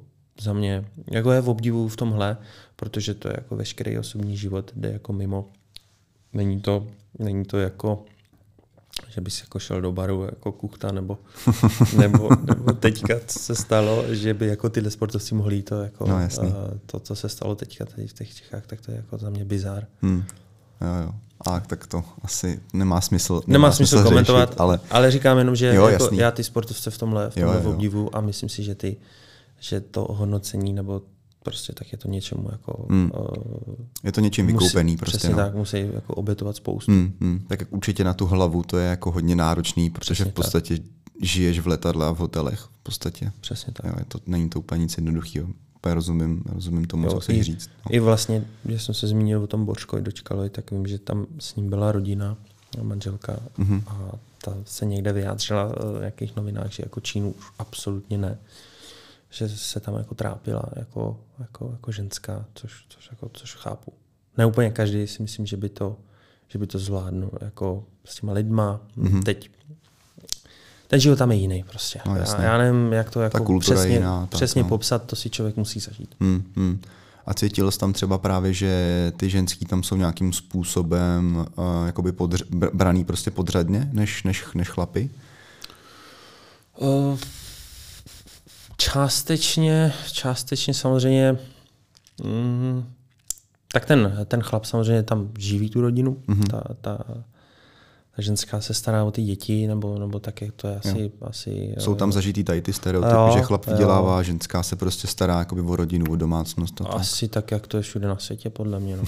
Takže, nebo, nebo samozřejmě uh, jsou země, kde, kde, No, jasný. kde, uh, kde, ta, kde ta ženská nemá jako moc hodnotu, nebo já nevím, Hmm. jak to říct, ale uh, nesetkal jsem se s tím, že by byli že by museli chodit v burkách nebo co takového. Jasně, to, to jasně. ne, to ne. No ale vím, že jsi šťastně zasnoubený, nechci do toho nějak šťourat, ale co, co místní ženy? Uh, myslíš jako v Číně? ano, ano. A v Číně ženský, mně se, mně se líbila snad asi jedna z dvaceti, Mhm. což, což, eh, což na to číslo není, není zas tak jako tolik, ale, ale eh, říkám, jedna z dvaceti, no. Já jsem si moc jako, moc, mně se Číňanky moc nelíbí. Mm, žádný, vztah, žádný vztahy jsi tam nebudoval. Prostě. žádný vztahy jsem tam jako nějaký dlouhodobý, protože jsem to měl v hlavě nastavený tak, že, že vím, že to prostě bylo dočasný, Mm. takže jsem se na nic jako nevázal a vůbec, jako, Mhm. abych tam něco jako rozvíjel dál. Já jsem v hlavě to měl nastavený, ale do konce kontraktu Mhm. to dojedem a, a, a takový jsem měl jako gól už i na tom samém začátku, že jsem, vlastně jsem tam přijet, jak jsem zmínil, tak jsem jako měl myšlenky, já tady na to, já už tady nebudu, já už tady prostě jedu domů, co, mám, nemám to zapotřebí prostě. Nebudu to dělat. Mhm. No a pak nějakým, někde tady vzadu v hlavě jsem měl, že jako pojďme to dotáhnout do konce, tak jsem se proto rozhodl, takže jsem to jako dotáhnul a, a dneska se na to dívám, jako že mi to jako zocelilo. Já se prostě nebojím tu příležitost vzít, udělat změnu nebo, nebo nějakým způsobem. A mě to zocelilo. Mhm. Po všech stránkách. Určitě tohle z toho do- doporučení nebo takový finální slovo, to si nechám určitě na závěr, to je moje oblíbená otázka. Ještě než opustíme Čínu, já vím, že jsme se bavili ještě před tímhle podcastem, že jsi tam měl jednu takovou hodně zajímavou epizodu, asi víš, na co narážím. Jasně, to jsme se spolu bavili, To- to, byl jedna z nejnáročnějších dnů v mém životě. A to se stalo 17.8. Pamatuju si to do dneška. 2017. To jsem byl v Číně dva měsíce, skoro tři, a vlastně my jsme tam hráli turnaj a já jsem měl v, jsem měl tašku a, v kabině, kde jsem měl peněženku, pas a veškeré jako osobní věci. No a dohráli jsme na taška nikde. Jako, že prostě se ztratila žádný kamery tam, teď to byly takový buňky a, a prostě mě zmizela taška a no, že jsem to měl všechny doklady a tak dál. A, a teď co dál, že jo? Protože jak jsem se ti zmínil, mm-hmm. všude potřebuješ pas pro to, abys mohl jako všude jako mm-hmm. cestovat autem, i jako mítní brány, taky to tam ukazuješ. A to byl, to byl jeden z náročnějších dnů, že jsem jako zjistil, co teď. A, tak se zavolala policie.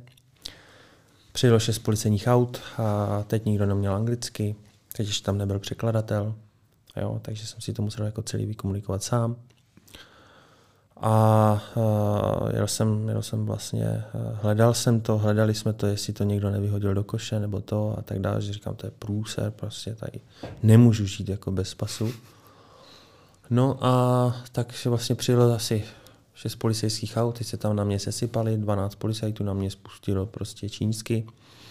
Teďka já měl prostě nervy, že, jo, že nemám prostě telefon, nemám, nemám prostě nic. I, i jsem a dokonce uh, si půjčil uh, toho kamaráda, ten Jamel, a mě půjčil telefon, abych to napsal mamce, že se nějakou dobu nevozu, mm-hmm. že mě tady prostě nemám pas. Takže jsem měl na tu policii, tam se uh, sepsal ten protokol uh, a teďka uh, jsem vlastně zjistil, že jako tady nemůžu ani být jako bez toho pasu, jo? takže se sepsal ten protokol, a mamka mě poslala na skenovaný rodný list nějakým způsobem, tak ten se tam jako ukázal, že to jsem jako já, že to jsou moje iniciály a tak dál. No a mm, teď co dál? Musím na ambasádu do Pekingu českou. A, tak jsme se podívali, jestli jsou letenky, což bylo jakoby z toho Huhotu to bylo 600 km do Pekingu, což to jakoby lítalo 50 minut, samozřejmě letenky na další 4 dny vybukovaný. Takže nastala, nastala jako situace, jestli jet jako autem, nebo jet vlakem. Tak uh, ten vlak, uh, tak jsme teda usoudili, že pojedu vlakem, jenže uh, jel jsem jako vlakem, který odjížděl z Huhotu 6 večer a přijížděl do Pekingu v 6 ráno. A byl to vlastně vlak, asi ten snad možná nejpomalejší na světě. Zastavoval úplně všude a bylo to, nechci teďka někoho jako urazit, ale byla to ta jakoby nejnižší třída eh, v Číně, prostě sedláci Aha. s pytlama na zádech, eh, lidi prostě na totálně plný vlak Číňanů, který eh, vlastně všichni po zemi flusali ty slunečnicový semínka a teď si mě tam lidi chodili fotit, protože jsem byl jediný bílej mezi těma žlutýma. A takže to byla asi možná nejdelší noc v životě, kdy jsem seděl v tom kupé, nebo to nebylo ani kupé, to byly prostě sedačky, kde, kde na té jedné sedačce, představ si lavici, nevím, dva metry, metr a půl a sedí na tom čtyři lidi. Teď jsem měl ty kolena u sebe tu celou noc a vlastně jsem vůbec nespal, to prostě nešlo. A říkám, zastavili jsme všude, kosa tam byla, jo, to, to, byla, to byla zima a takže, takže vlastně jsem přijel ráno v 6, v 6 do Pekingu, teď jsem byl úplně na druhé straně Pekingu, jo, teď ten Peking je obrovský, tak mě trvalo asi hodinu a půl, než jsem se dostal jako na tu ambasádu, mm-hmm. kde jsem vlastně přijel.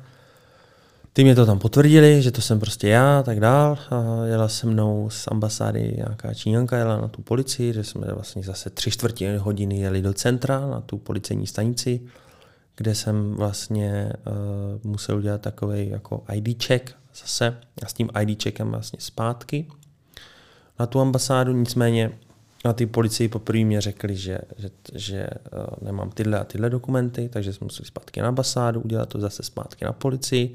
Tam mě to teda potvrdili, Zpátky na ambasádu, takhle asi jsem strávil čtyři odpoledne, uh, bylo, uh, na té ambasádě mě to potvrdili a dostal jsem emergency passport, což je taková, taková mm-hmm. prostě klasický pas a je takový zelený. No a vlastně mě bylo sděleno, že vlastně se musím jako otočit domů pro ten, pro ten nový pas, protože ten, ten čas, který by to vzalo, bylo asi nějakých 60 dní a já jsem tam právě měl rozdělaný uh, to přepracování toho víza na, na to pracovní z toho business, jo, jo, jo, jo. Na, ten, na ten working, jo, ten working permit. A, a to jsem vlastně museli jsme udělat rozhodnutí rychle, že jsem uh, vlastně s tím emergency passportem musel letět domů, že jsem vlastně asi čtyři dny na to uh, z Pekingu letěl přes Ista- Istanbul uh, vlastně domů, kde vlastně tady jsem si zažádal o ten rychlopas, tady mě udělali a vlastně jsem letěl zpátky. Jo, ale to byl, to byl, jako, to byl takový jako moment, kdy jsem si řekl, jako, hmm. tak já už se tam nevrátím. Jako, já už... Teď jsem se právě chtěl zeptat, no, jestli jsi měl chuť se tam vracet vůbec. Jo, potom, potom, potom letom vlastně dní, co tomu předcházelo a vlastně ten den následně, co jsem jako musel na té ambasádě vyřídit a tak dál, tak jsem si jako si tak jako pak sednul a říkám, to absolutně nemám zapotřebí, co tady dělám. Hmm, hmm. Prostě, teď jsem takhle jako kouknul a říkám, co tady blbnu? Hmm. Já, já, jdu domů, já už se nevrátím. Jo. A pak se ti to člověk nějak přešlo no, v hlavě a, a, a, to byl asi takový ten moment, který, jako, když jsem se pak vrátil, říkám, jo, tak to už prostě, to už jedu. Hmm, hmm. Já věřím, že teďka už je to jako taková vtipná historka jako by k vyprávění, ale v tu jo. chvíli, kdy si to jako fakt zažiješ a teď se tam vrátíš do toho a představíš si, jak tam zase sedíš prostě v tom vlaku, tak věřím, že na tebe jdou prostě si... mrákoty. Jako. No to, hlavně, jako víš co, když ztratíš pas někde teď v Itálii, ve Španělsku, mm. tak pořád jsi za dvě hodiny let Jasně. jako doma, jo. A teď si někde, kde jako ne, ne, nemluví jako anglicky a teďka v té Číně říkám, tam si ani neprdneš bez toho pasu, tam mm. prostě nemůžeš nikde. Mm. No a to jako fakt jsem měl jako mrákoty. Mm. Jako, to, to, to ti věřím, to ti věřím.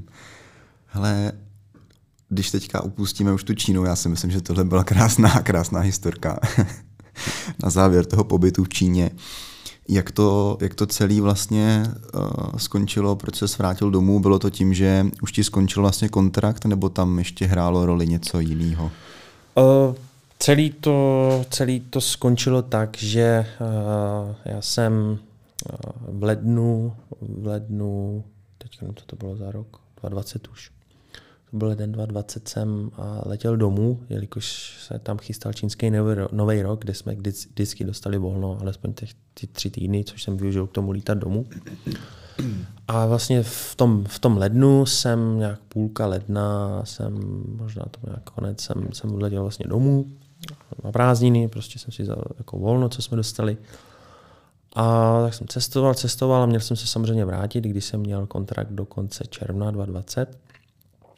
A samozřejmě začal covid. Jo, to byl ten, to byl ten, ten boom, kdy vlastně v tom Wuhanu, jestli mm-hmm. si pamatuješ ty fotky ne, a ty ne, videa. To byl únor, ne? 2020. To byl, to byl únor a vlastně nám jako dali, dali nám na vědomí z Číny, že se jako vracet jako nemáme, že prostě máme zůstat doma, že se jako uvidí, co bude, protože nikdo, nikdo nedokázal předpovědět, co bude následovat, takže jsme, jsme vlastně mm, byli byli jsme na jedné třetině platu. To nám vlastně do konce, eh, do konce té jako smlouvy eh, jako hradili. Ale byli jsme samozřejmě v Číně a celý do toho, do toho konce prostě hodil vidle covid. Mm-hmm. Jo. Mhm. A, a eh, jo, vlastně ten celý jako boom, o čem jsem tady mluvil, toho fotbalu i toho projektu, té pekingské sportovní univerzity, kde se investovalo asi stovky milionů, tak skončil. Mm-hmm. Úplně skončil. Úplně skončil. Mm. Jo, už ty děti nikde nejezdí. A v tom Čímuandau, kde tam bylo uh, sedm hřišť, tak už tam, tak už tam nikdo není. Prostě to celý skončilo. Jo. A není to, není to jenom ten náš projekt, ale je to x projektů po té celé Číně, mm-hmm. kde vlastně ta, ten covid narušil tu jako ekonomickou situaci v té Číně, kde kde uh, si pamatuješ, prostě to byl, to byl uh, jako uh, lockdown, mm-hmm. uh, jako ale opravdu, tady jsme zažili taky, ale tam v té Číně, co jsem jako měl zprávy od kluků, když jsem s nimi byl v kontaktu, tak jako tam jako to bylo jako hustý v některých mm. městech, třeba ten Wuhan, nebo i jiný města, jo, kde byly ty nakažený, tak to jako bylo hustý a vlastně to uh, narušilo vlastně celý ten, celý, chod, ten celý, chod. celý ten chod toho obchodu, mm, mm. Jelikož víš, že že prostě Čína je, je uh, jako velkou mocností v exportu zboží z Číny, tak to vlastně narušilo i ten, i ten obchod, protože vlastně i ty, i ty přístavy, i ty firmy byly zavřený. Takže to, to byl jako obrovský boom a díky tomu uh, ten celý, nechci říct, systém jako skolaboval, ale veškerý ty, ty zdroje se prostě utly, protože protože ty firmy potom nebyly samozřejmě profitabilní hmm. a, a, a jasně realitní trh. A ta skupina Evergrande, mm, což se nazýval jeden, jeden klub, A vlastně tam byly jako obrovský jako finanční, jako několik milionů milionů a, a prostě chuanů, a, takže to skončilo díky tomu covidu. Mm-hmm. Jo. Ale říkám, Čína, Čína jako je neuvěřitelně, já jsem teďka někde viděl nějaký nějaký obrázek, že v roce 2008 měli asi 120 kilometrů vysokorychlostní uh, železnice a dneska v roce 2023 mají mají asi 120 123 tisíc kilometrů, něco jako to úplně neuvěřitelný. Jako jo. Ale ono to hmm. na mě tam dechalo, opravdu ty města, to jsou to jako Čína, co udělala za posledních jako 15-20 let, jakým způsobem to rychle tam vyrostlo mrakodrapy a tohle to všechno, tak je neuvěřitelný. neuvěřitelný. Ty, ty města jsou prostě jsou, jsou jako fakt obrovský. Mm-hmm. Jo, já jsem žil, uh, Wandao bylo město jako nějakého třetího levelu, jenže to město mělo 4 miliony. Hmm. Jo, bylo braný jako malý. menších, že? Bylo jako Jasně. malý město. Aha, aha. Tak já myslím, že Čína je dokonce nějaká druhá nejlidnatější, myslím si, na světě. Myslím, že, že po Indii. Po Indii, no, no, no, no. Indie to hmm, hmm. víc. Pak tomu odpovídá, no. A vrátil ses tam ještě někdy do té Číny od té ne. doby, nebo už tam, už tam vůbec ne, nebyl? Ne, ne, protože tam ten, ten lockdown byl dlouhý, ten lo, no. Ne ten lockdown, ale vlastně uh, někteří trenéři se tam vrátili, mm-hmm. um, ale museli projít prostě tří týdenní karantínou a prostě ty, ty požadavky té vlády, toho, jak uh, se tam dalo žít, bylo za mě jako nepředstavitelný. Uh, už v tom jenom, jak jsem popsal ten život, jak tam fungoval, tak ještě k tomu, abych byl někde zavřený jako mezi čtyřma stěnama tři týdny někde, tak to jsem řekl, že jako, že jako absolvovat nebudu, že to už jako už stačilo. Něk, některý vlastně to byli, vlastně to byli Srbové, kteří se tam vrátili, ty trenéři tak, uh, tak tam byli i za dob toho covidu. Jako, no. Takže jsem od nich měl zprávy, jak to tam funguje, co musí, co nemusí. Takže to bylo takový jako Jestli to předtím bylo nepříjemné, tak tohle bylo, tak hmm. tohle bylo určitě, jako hmm. určitě horší.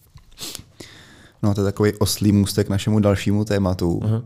Co, co jsi vlastně dělal potom a jakým způsobem tě to dovedlo vlastně k tomu, co děláš teď? Protože my jsme vlastně zmiňovali na začátku, že ty ses rozhodl tu zkušenost vlastně zužitkovat naplno a vlastně Jasně. do, dnešní, do dnešního dne tě to, tě to živí vlastně ta, nepřímo fotbal, ale obecně ta zkušenost, kterou si vlastně z té Číny si přivez, uh-huh. tak jestli můžeš nám tohle to trošičku taky přiblížit vlastně, jak se ubírali potom tvoje další kroky.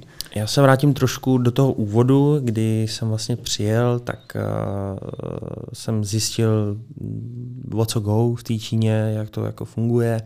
Dostal jsem se k nějakým jako lidem jako mimo fotbal, a se kterými jsem třeba sdílel nějaké jako zážitky nebo nebo co se děje u nás jako v Čechách, v Evropě a tak dál. A, a v roce v roce 2017, to už, to už vlastně bylo půl roku po tom, co jsem v té Číně byl, tak jsem a, přišel na to jak, to, jak to funguje, jak funguje import zboží, a, co se nakupuje v Číně, co se, co se tady prodává. Dostal jsem i poptávku od lidí, kteří tady, který tady podnikají a znali mě a věděli, že jsem v Číně.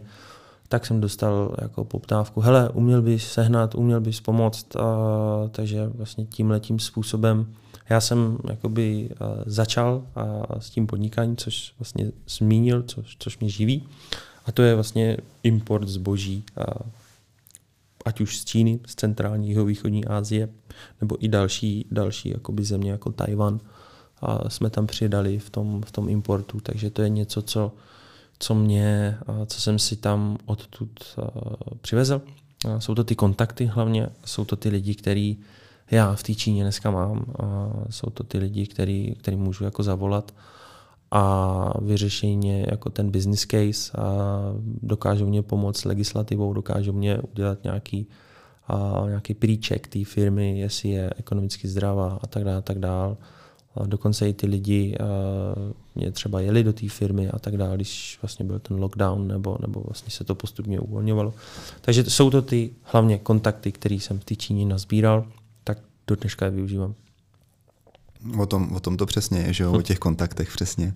Jo, jo. A ještě máš jo, vlastně druhou, druhý projekt, vlastně, který teď nevím, jestli rozjíždíš, ale nemá úplně, není tak úplně dlouhý, že jo, vlastně v tuhle hmm. chvíli si taky můžeš třeba tohle i nějak přiblížit. Je možnost to vidět vlastně i na tvém Instagramu, že jo, máš, na to, máš tam na to odkaz, pokud se nepletu. Jo, jo, mám tam, mám tam odkaz, jak jsem zmínil, jako věnuju se tomuhle eh, typu podnikání a není to jenom vlastně import eh, od toho od té výroby až po to finální dodání, proclení a tak dál toho zboží. A eh, věnu se i jako dopravě toho zboží, vlastně jsem schopný jako z bodu A do bodu B jako zajistit, zorganizovat, mám s tím jako velké zkušenosti.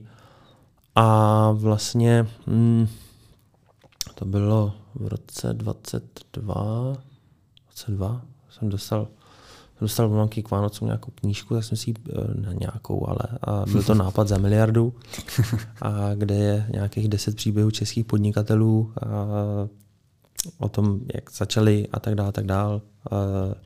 Doporučuji každému, kdo, kdo o něčím takovým přemýšlí, aby, aby eh, tuhle knížku přečet, nebo těch, těch 10-15 stránkových příběhů. A tak nějak mě utkila, vždycky jsem, vždycky jsem prostě k tomuhle směroval, že jsem chtěl mít vlastní, vlastní biznis, značku a tak dál.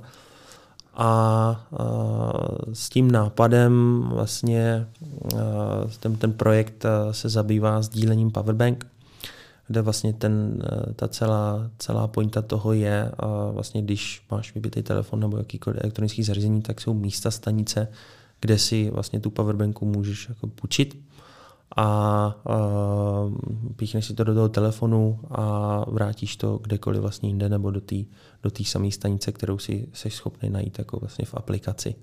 Takže uh, s tímhle nápadem jsem přišel, myslím, že to byl 22 rok, jo, 22. Uh, jsem si založil firmu a a dneska, dneska už je to, teďka to bude konec, konec listopadu od první instalace stanice, co jsme v Čechách nainstalovali.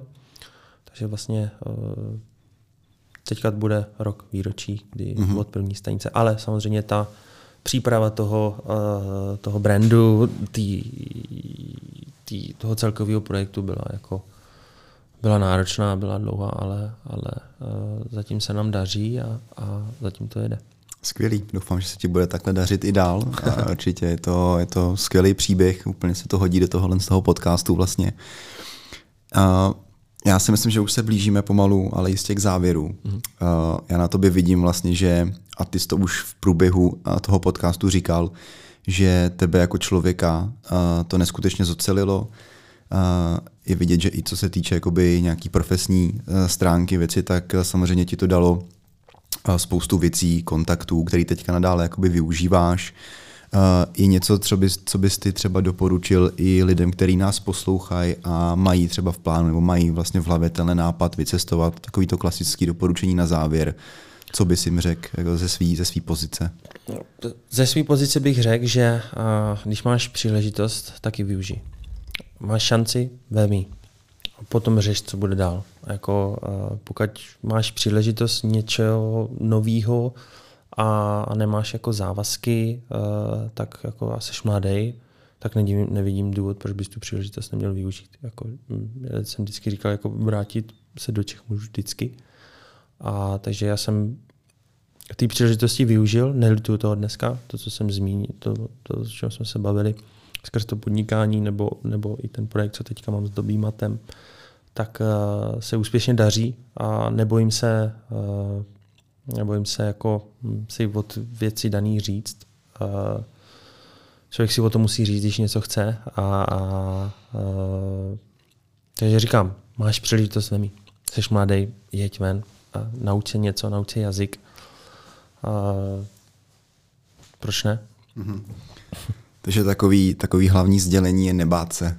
Nebát se, prostě zariskovat a, a vyjet. A tak to. jako neříkám, neříkám jako riskovat, sám z zahraničí taky byl, tak jako máš zkušenost, že jo, mm-hmm. třeba v Kanadě, tam, tam já jsem nebyl, nevím, jak to tam jako funguje, ale taky šel do neznáma, taky člověk jako, mm, že jo, nebyl si jistý jako v těch věcech, jak to tam bude fungovat. To určitě ne.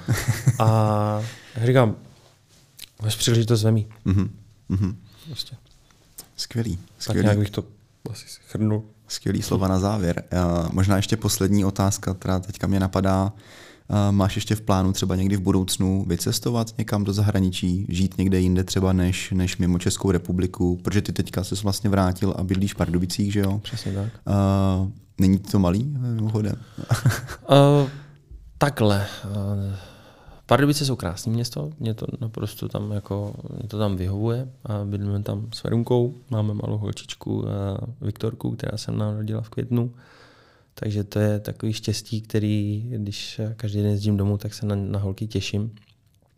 A, a nepřemýšlím jako o nějakým jako vycestování. To, co jsem udělal s Čínou, bych už do toho v tuhle tu chvíli jako určitě nešel. Jak jsem se zmínil, eh, měl jsem nabídku před dvěma rokama ze Saudské Arábie, od právě trenéra, s kterým jsem uh, pracoval v Číně, Holandian. Mm-hmm. A řekl jsem, hele Petr, uh, já mám prostě už jiný priority, mám tady prostě věci rozjetý, které musím dotáhnout do konce a, a už, už bych jako, už bych takhle nevycestoval. Jako, uh, mým snem, uh, já jsem to i říkal svůj vedunce, a myslím, že jsem si ti zmínili i, i tobě je, uh, já jsem vlastně, když jsem v Tyčině byl, tak jsem dvakrát vycestoval do Austrálie, a jednou to bylo Melbourne, pak to byl Queensland, Brisbane a ten vrch, ten vrch té Austrálie. A to je země, která, která mě jako utkvěla v paměti ze všech zemí nejvíc. A moc se mi to tam líbilo, ať už jako žití, ten vibe pod, ne, pod nebí. Mm-hmm. A tak to je, to je jako země, kde bych kde bych eh, se jako v budoucnu viděl, nebo i bych chtěl třeba do budoucna, aby Viktorka malá, eh, jsme tam třeba lítali půl roku tam, půl roku zpátky. Znám, znám duchoce, co to takhle mají, známý a tohle, tohle je tak nějak jako cílem, že bych, že bych rád takhle, takhle holky vzal tam a nevím, nevím co by na to škole vrčelo, až to uslyší. Eriku, skvělý, díky moc. Já doufám, že se ti tenhle sen splní. Zní to, zní to skvěle. Myslím si, že jsme probrali asi všechno, co jsme měli tady předpřipravený. Nic mě teď konce nenapadá, že bychom opomněli maximálně ještě tebe, třeba jestli máš nějaký, nějaký něco na závěr. A vidím, že kroutíš hlavou, takže nejspíš ne. Asi myslím asi, že jsme tak nějak jako projeli všechno to, co jsme, to, co jsme chtěli. Já, já samozřejmě děkuji moc za pozvání budu si těšit na to, až to, až to vyjde a, a, a děkuju. Taky děkuju a vám doufám, že jste si, že jste si tenhle ten díl, tuhle epizodu užili. Určitě přijdou, přijdou další. A měli jsme tady za exotickou Čínu a v příště v plánu taky hodně exotická země z mého pohledu, takže se určitě můžete těšit. A samozřejmě pokud budete mít nějaký dotazy, ať už na mě nebo na Erika, tak se neváhejte obrátit na náš Instagram, podcast Předpoklad úspěchů, bez diakritiky, všechno dohromady. A těšte se teda na další epizody. Takže děkuju a mějte se. Ahoj. Díky, mějte se.